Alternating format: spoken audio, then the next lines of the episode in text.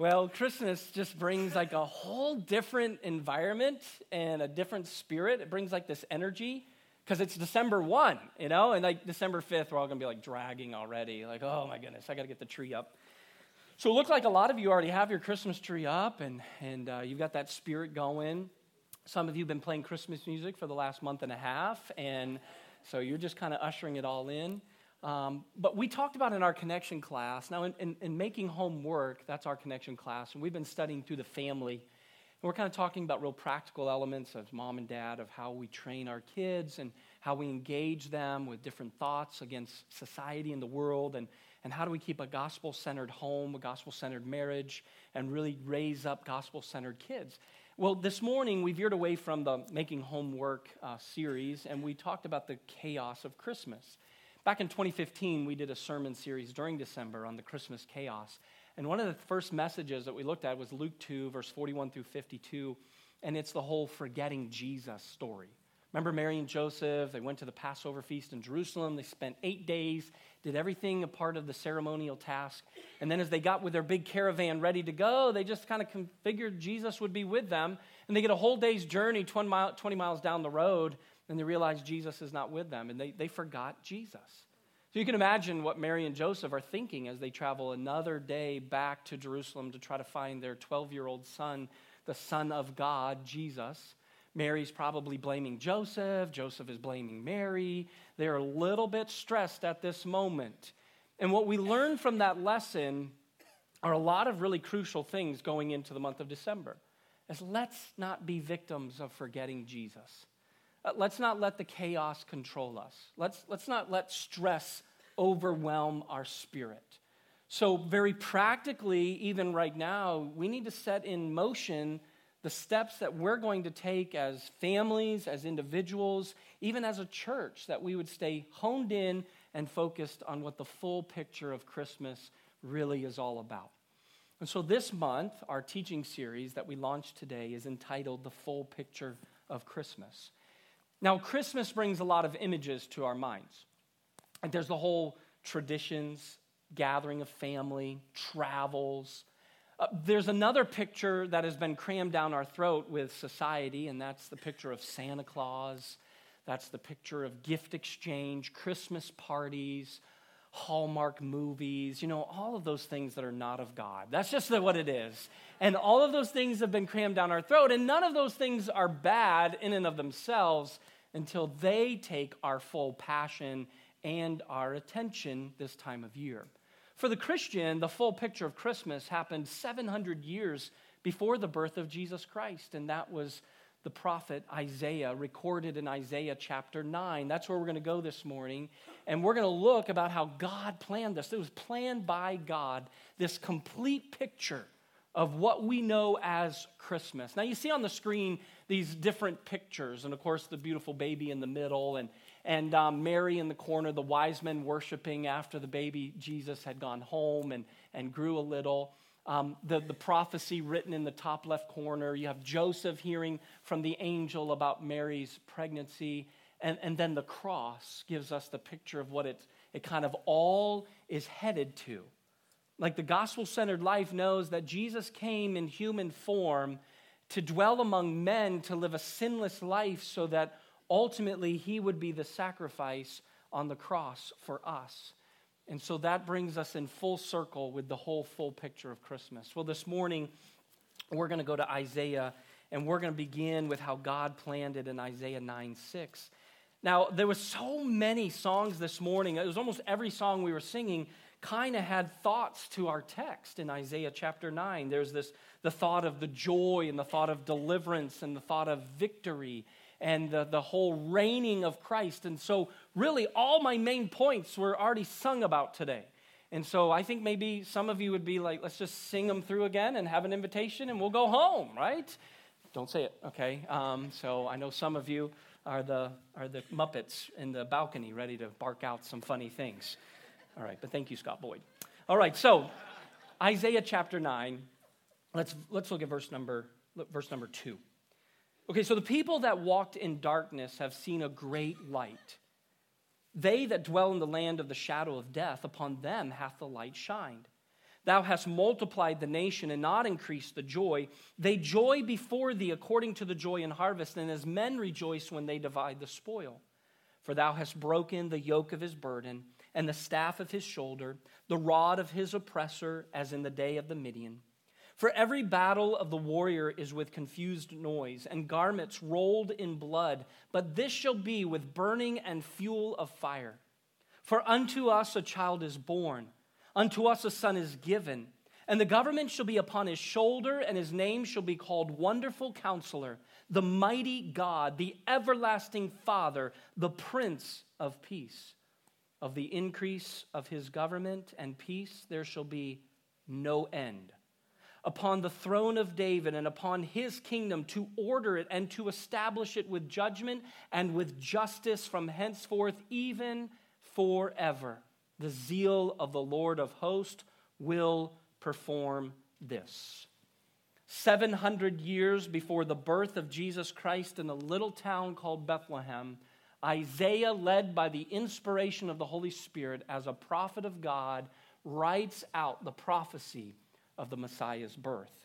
So this morning, we're going to dig into the full picture of Christmas and see that it was all planned by God. Let's pray and let's ask God for his wisdom this morning. Father, it's been a tremendous day already. I've enjoyed my time with the church family, with partnership before the service, having coffee, donuts, and Bible study together, and then to just laugh and then to cry, to pray together.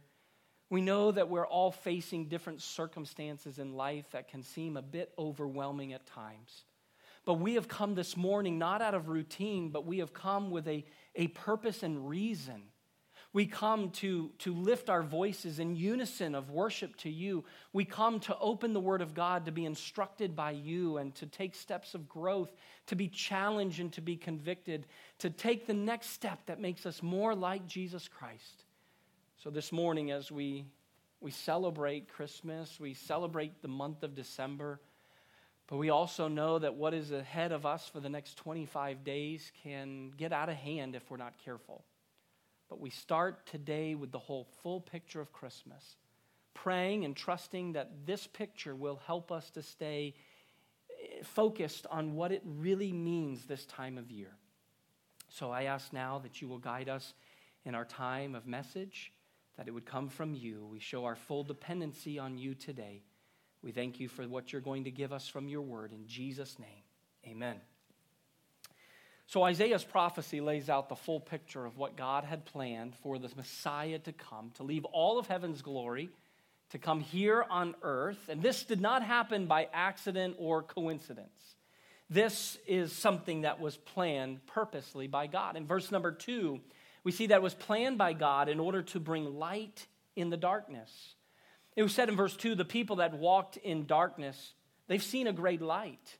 They that dwell in the land of the shadow of death, upon them hath the light shined. Now, as Isaiah writes this, there's some really dark days that are ahead for the northern kingdom. In the northern kingdom of Israel, they're going to be taken captive by the oppressor, the Assyrians. And the Assyrians are going to invade and they are going to take the north and humble the people of Israel. So Isaiah does not look at that circumstance of oppression, but he writes looking beyond the oppression to see what the joy and the light and the deliverance and the reign is going to bring from God in man form through Jesus. So eventually, the Lord would save his people from the oppression. And we would even see that he's going to do this just as he did in the days of Gideon, when the 300 would go and annihilate the Midianites, Judges chapter 6 and chapter 8. So before Christ has changed us, we would see that same picture that our life was wandering in darkness. There's some in here who you vividly can remember the days that you were in deep darkness, separated from an almighty, all loving, caring God. Do you remember what that life looked like, that you were trying to find hope in different things, in different places. You had relationships that you thought were solid that ended up failing you. You had finances that you thought were going to be secure but ended up being shattered. You had so many things in your life that you thought was going to be your hope and your stability until you quickly realized they're empty and they're vain. And your hope was found in Jesus Christ. You see, that's the song that we sang this morning was that, that living hope Not hope in something that we wonder if it's going to work out in the end, but a living hope that is strong and stable, a living hope that gives great confidence and great gain in our life. That's the hope that Isaiah is recording. Now, those dark days consumed us until we saw the Lord's face. And he says in this passage the word shadow of death. You see that in verse number two. This references the darkest misery of captivity knowing that Israel will go into dark, dark days of misery and oppression. They will be in captivity, but they will finally pass the sin and wickedness in their flesh, their sinful nature. All is going to abound and keep them in sorrows and great sorrows and regret. But we're going to find that though they were hopeless, they were going to see a great light. That great light was going to give them new freedom, liberty. It was going to take away their regret. It was going to give them new life in Jesus. It was going to give them this sense that they could do it. So, Christians all across this room, you look at your life, and we know that regret is a pretty common thing that we struggle with. We know that guilt seems to consume us all too often. We know that we doubt ourselves, we doubt the process. We wonder if there's really any stability in God. We, we wonder if anything is going to be hopeful the next day. We seem to fill our journals with complaints instead of praises. We're looking to see what we can do to overcome all of these circumstances on our own. But what we're reminded of is that we have that incredible hope that is found in Jesus Christ because of that living light. The gracious act of God came and, and gave us hope in the midst of our spiritual darkness. And today, we worship him because of the light that he sent. John 8, verse 12. Here's what Jesus said He said, I am the light of the world, and he that follows me shall not walk in darkness, but shall have the light of life.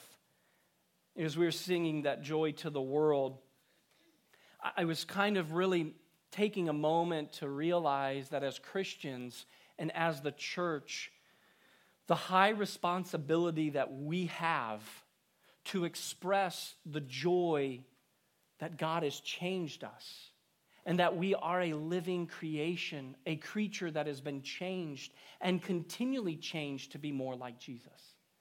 And so, this joy is one that the sad reality is that there are many people who are still living in darkness. Tomorrow, some of you are going to go into a workplace where no, your coworkers are nice, they smile and they're kind, but they're without Jesus and they're living in darkness. Some of you will have interaction with your neighbors, and, and they're kind and they're gracious, and, and uh, you seem to like them, and you get along, and you borrow each other's yard tools, and, and you exchange eggs and, and cups of milk. And, and so you're really kind people, but without Jesus, they're wandering in darkness. There's some people in our families who are, are good people that we enjoy being around and, and doing life together, but they're without Christ, they're living in darkness. And so the sad reality is that all around us, even in this time of year, there is this overwhelming oppression of darkness in people's lives. Oh, they're going to be so excited about the gifts that they'll receive. They're excited about the gifts they will give.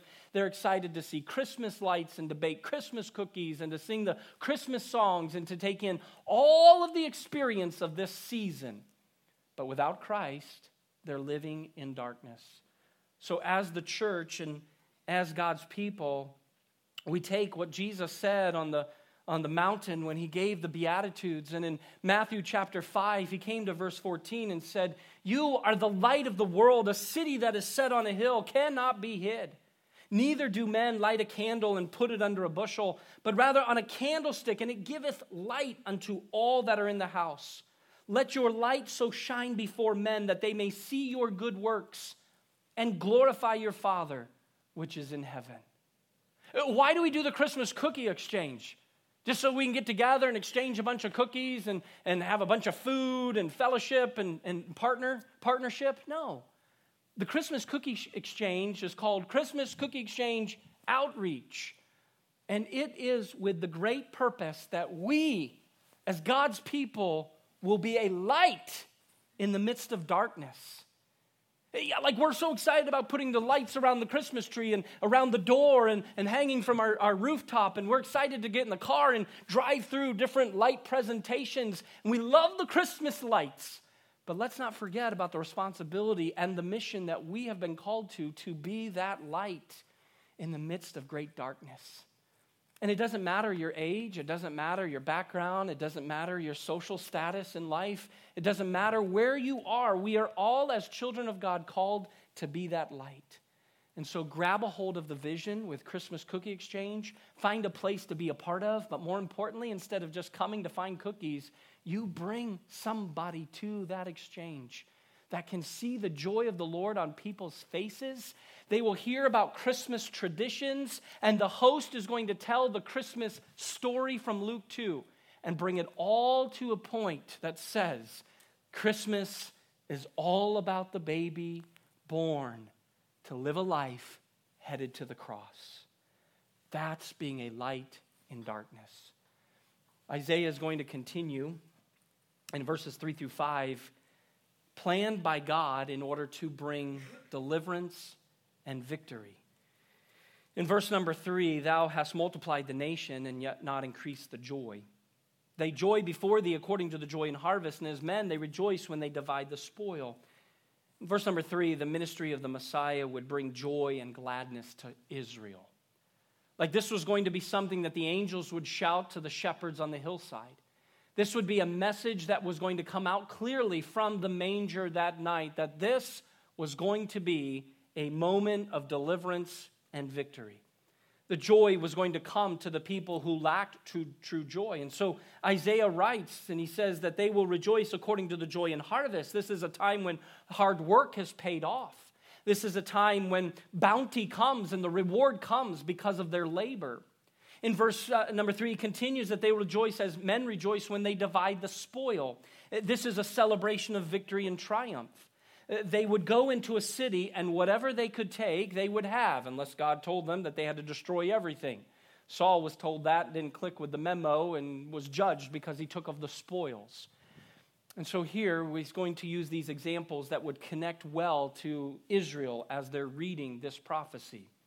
So the Messiah has become the source of our true joy, and that cannot be found in anyone or anything else. In verse number four, this speaks of his act of deliverance. So we've got this joy in verse number three. We've got this deliverance in, in verse number four. This is the first explanation of hope that is being described here.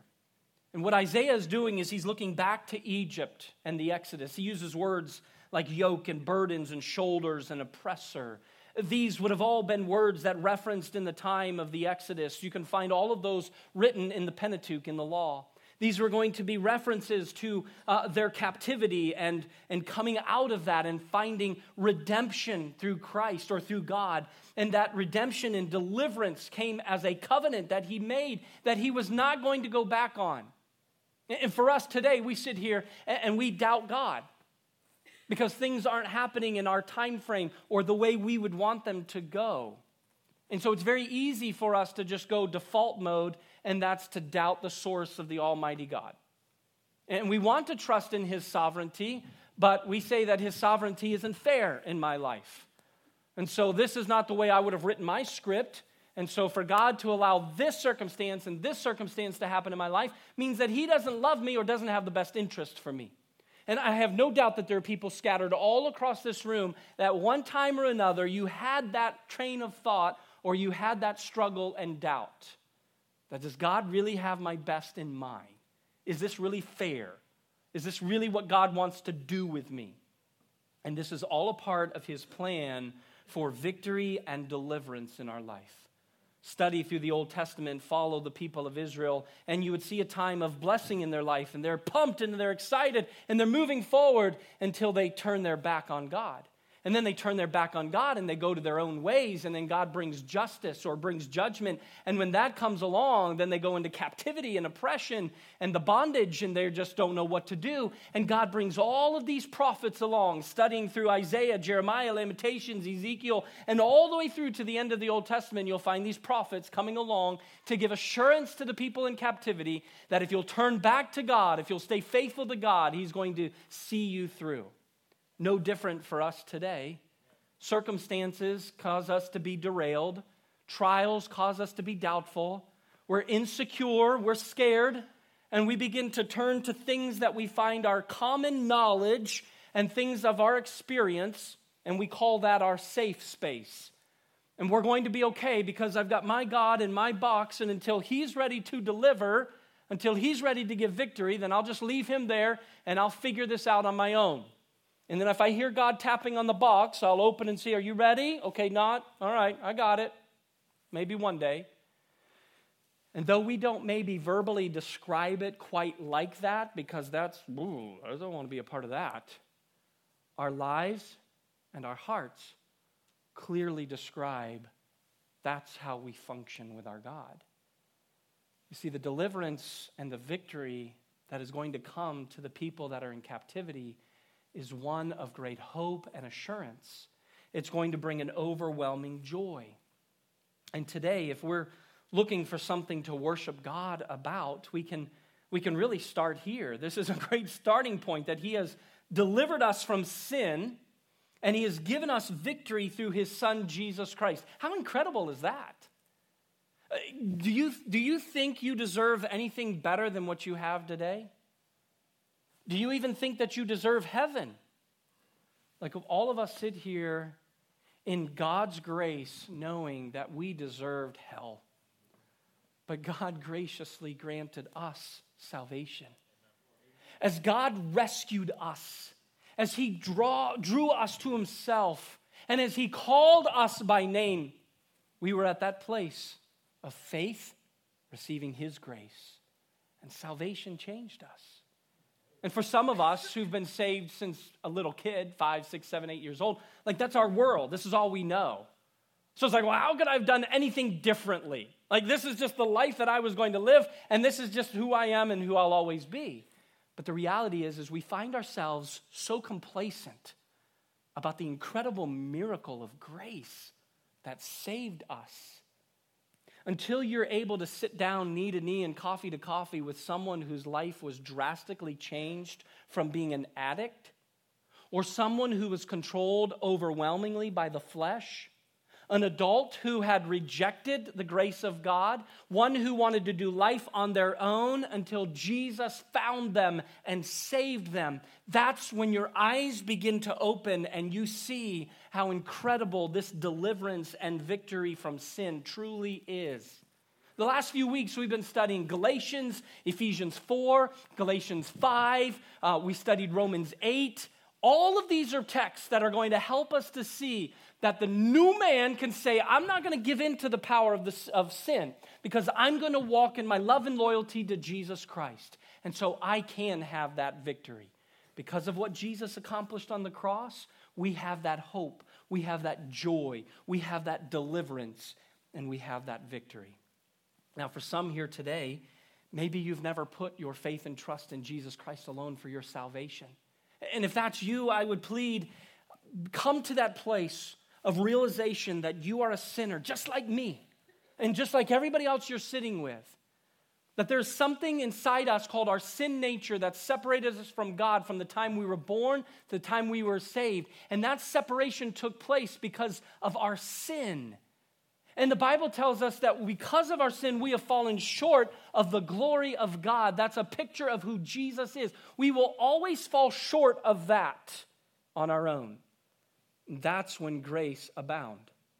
That's when God said, I'm going to send my son Jesus to fill in that gap. And that gap will be filled at the cross. And my son Jesus will die, he will shed his blood, and he will give his life. Jesus was not murdered, Jesus was not taken away. He was given on his own account by all humility. Philippians chapter 2. He became a servant that would suffer for all mankind. And as he died on that cross, he shed his blood. He gave his very life for us. The Bible tells us without the shedding of that blood, there's no remission of our sins. So it could not be some lethal injection. It could not be some bow thrown at him or a spear. It could not be something that would take his life surprisingly.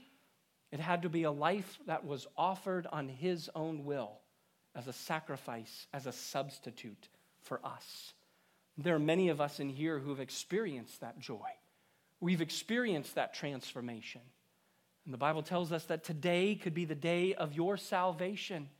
And so if you're sitting here today and you've never taken part of that, I tell you and I plead with you open your mind, open your heart. God will draw you to Himself. He'll show you His word to be true, and He'll grant His grace and love to you even today. And the great news is that it's not too late. And so the question becomes what will you do with Jesus? Peter wrote it this way in his second letter. He said, The Lord is not slack concerning his promise, or meaning slow as some men count slackness, but is long suffering. He is patient to usward, not willing that any should perish, but that all should come to repentance. John 3:16 has got to be like the most famous verse. It's, it's on the cardboard signs at the football games, and you'll see it uh, everywhere. John 3:16. But you know what continues on after when it says that God so loved the world that he gave his only begotten Son, that whosoever believeth in him should not perish but have everlasting life? The text continues For God sent not his Son into the world to condemn the world, but that the world through him might be saved. Like Jesus is the way, the truth, and the life, and no man goes unto the Father except through him.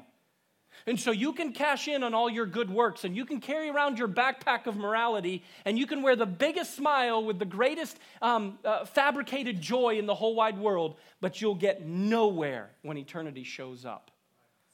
So, the truth that you'll have to face is that what will you do with Jesus? Is he going to be your Lord and Savior, or will he just be head knowledge to file in with every other piece of knowledge that you know about the Word of God? The last thought here that Isaiah writes about is planned by God to bring God in man form to reign now and forever. You see, we know what the rest of the story is, and I'm thankful for that. We always talk about, like, I'm glad to be on the winning side, and they move, Amen. You know, everybody cheers. Like, that's just the word you say in order to get about the crowd riled up. Because everybody wants to be on the winning side. Like, yeah, woo, that's me. And I'm a Cleveland Brown fan, so I'll take something that's good to cheer about, right? So when we talk about being on the winning side, we do know how the script will end. We know what the rest of the story is. Now, you realize that we're just one month away from 2020. And a new year is always an exciting thing. And 2020 is like one of those cool years. But you also realize that it's an election year. Everybody go, oh, all right, yeah.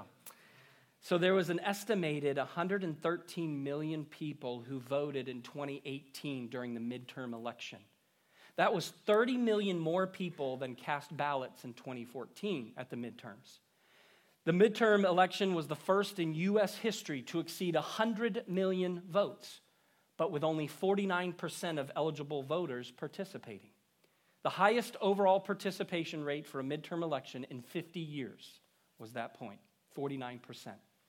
When many of those around us, and you're going to see this in the next 12 months, 10 months, 11 months, we're going to see this. There are many people around us who are putting their hope in politics our engagement in this political season, in this political climate, should be informed by the truths that are found in Scripture.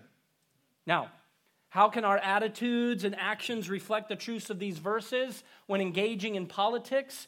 Well, let's remember that our hope is not found in Washington, D.C. And the church's stability is not found in the rules and regulations that will come out of the White House. Oh, we want somebody else to blame and we want somebody else to paint the bucket or pour, pour, the bucket of paint on and label them as the problems that we all face. But the reality is is that we've been called as God's church to suffer through persecution. I'm thankful to be in a city that I call like a God city because it's one with a church on every corner. We got a Christian mayor. We got people all in all parts of the city who are talking about God and Jesus. You go to the women's uh, options for women, they're ribbon cutting on uh, uh, South Florida Avenue, right next door to the abortion clinic. And there's just hundreds of people gathered. Big word of prayer is offered, the cutting of the ribbon. It's a real special event. Everybody celebrates for the, the fight for life and the pursuit of that. And so, yeah, it's great to be a part of that climate. It's good to be a part of that environment. But you also must understand that we're not guaranteed that it'll always be like that. We must understand that the church has not been promised an easy road. There's churches all around this world that are struggling even today, struggling for where they're going to meet, when they will meet, how they will meet, how loud can they worship. Like I sat down there singing Joy to the World, and I was ready to belt it out. Was singing Living Hope, and I was like, man, this is incredible truth.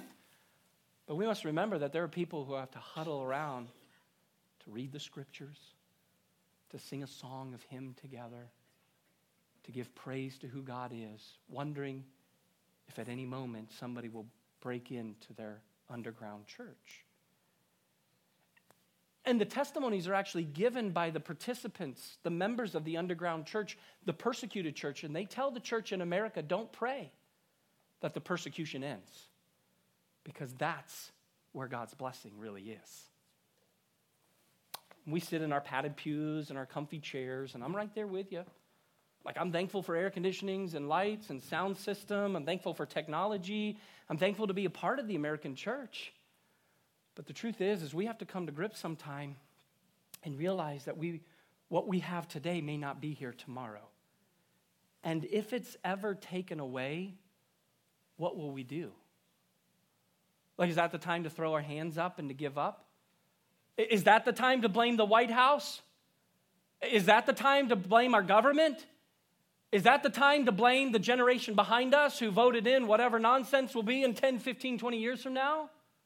No. It's time to stay true to God's word and to be strong and to remember and realize that it's Jesus Christ who rules and reigns now and forever. Like, that's incredible hope. Like, that gives me goosebumps right now speaking of that. Because knowing that Jesus rules and reigns right now means that he's in control. And the very fact that he rules and reigns forever means that he will always be in control. Now, verse number nine or verse number six is a, a famous one. The worship team sang it in the opener For unto us a child is born, and unto us a son is given. The government shall be upon his shoulders, and his name shall be called. And we have this list of four things here that give two elements the wonderful counselor. Jesus is the one fit to guide our lives. Quit going to other sources for your counsel and your guidance. Go to God first. Jesus can help you with your problems. And He may use the presence of His Word um, to, to help you, and He may even use fellow believers and their words to help you. Any moment that I have to be in a conversation of counsel or in a meeting of counsel, I'm always praying beforehand God, my dependency is on you for the words that will be said. Help me to speak words of truth from your word. And so we have him as our great counselor, mighty God the God of all creation.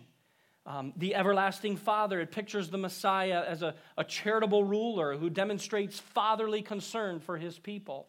The Prince of Peace, it indicates that the Messiah's kingdom will be characterized by social justice and prosperity. He's the one who makes peace, especially between God and man. In verse number seven, we see of the increase of his government and peace, there shall be no end. And then he says, even forever. And so the reign of the Messiah will not last merely just a thousand years during the millennial reign after the rapture or after the uh, seven years of tribulation. But we are going to find that there is no end to this reign. And so the reign of the Messiah, he's going to rule for all eternity. I think Handel put it best when he wrote the Hallelujah Chorus. And he said this about the Messiah He shall reign forever and ever. Hallelujah. Hallelujah. There was a recent Discover magazine article called The Science Behind Coincidence. And it suggests that often coincidence is simply our human minds looking for ways to create order out of chaos. Now, we know nothing happens by coincidence, but often when something seems coincidental, it's just our human brain that wants to bring order to some chaos. So the author writes in the article, says coincidences are an inevitable consequence of the mind searching for casual structure in reality. Our minds want to see the purpose in everyday occurrences, even if sometimes there is no purpose. However, this article leaves out the most important factor in the Christian life, and that's the hand of God. You see, when we look at the full picture of Christmas, We understand that some events in our life are merely statistically probable events. But when we also look and see that God is at work in our lives, it's always a part of His purpose and plan. When we look at the birth of Jesus Christ, we know the story. Like we're sitting on this side 2,000 years after his birth. We're sitting on this side 2,700 years after the prophecy of Isaiah was written. So we see it all unfolded already. Like we're like, okay, yeah, it all makes sense. I love how it worked together. Boom, I'm excited. But what about your story? Like nobody 2,700 years ago really wrote any script about who you were going to be or where you would be born. Uh, nobody really even planned on that. The, the most planning that you had was maybe your parents wrote a birth plan. I remember we wrote, wrote a birth plan for, for Bailey when we were pregnant and, things that we wanted to do when we got to the hospital and how we were going to do it. And we took our birth plan, we handed that over. This is how it's going to be done. But things don't always happen as planned, right? So, I mean, because one of the things I had in fine print was Natalie will not scream her head off. And that just did not happen. I mean, like, right? So, I think I remember that correctly. Um, I do remember, though, in the middle of labor, she was apologizing to the nurse and doctors for being so loud. And they said, honey, you just scream as much as you want. It's 1230 in the middle of the night. There's nobody else on this floor. So I was like, ah! Yeah. All right, enough memories. Where were we headed? Okay, yes, God's plan. Nobody planned 2,700 years before our birth. Nobody planned any time before what was going to take place. But there is a God who has a perfect plan for each and every one of us. And He knew before time began who you would be, where you would be, and how you would be. And a part of that plan that He designed for you, even as Jeremiah put it, even as you were in your mother's womb. And even as you came out as that beautiful, incredible creation, God's plan began to unfold. So, as we see the full picture of Christmas today, we're reminded of God's plan in our own life. It doesn't happen by coincidence just so that our mind can put some kind of order to our chaos. What it is, is that God's handprint is on every part of our life. And whether we're going to submit to it or not is going to be the major ticket. So, where are you at today? Some of us are kind of a little frustrated with God. Some of us are doubtful of God.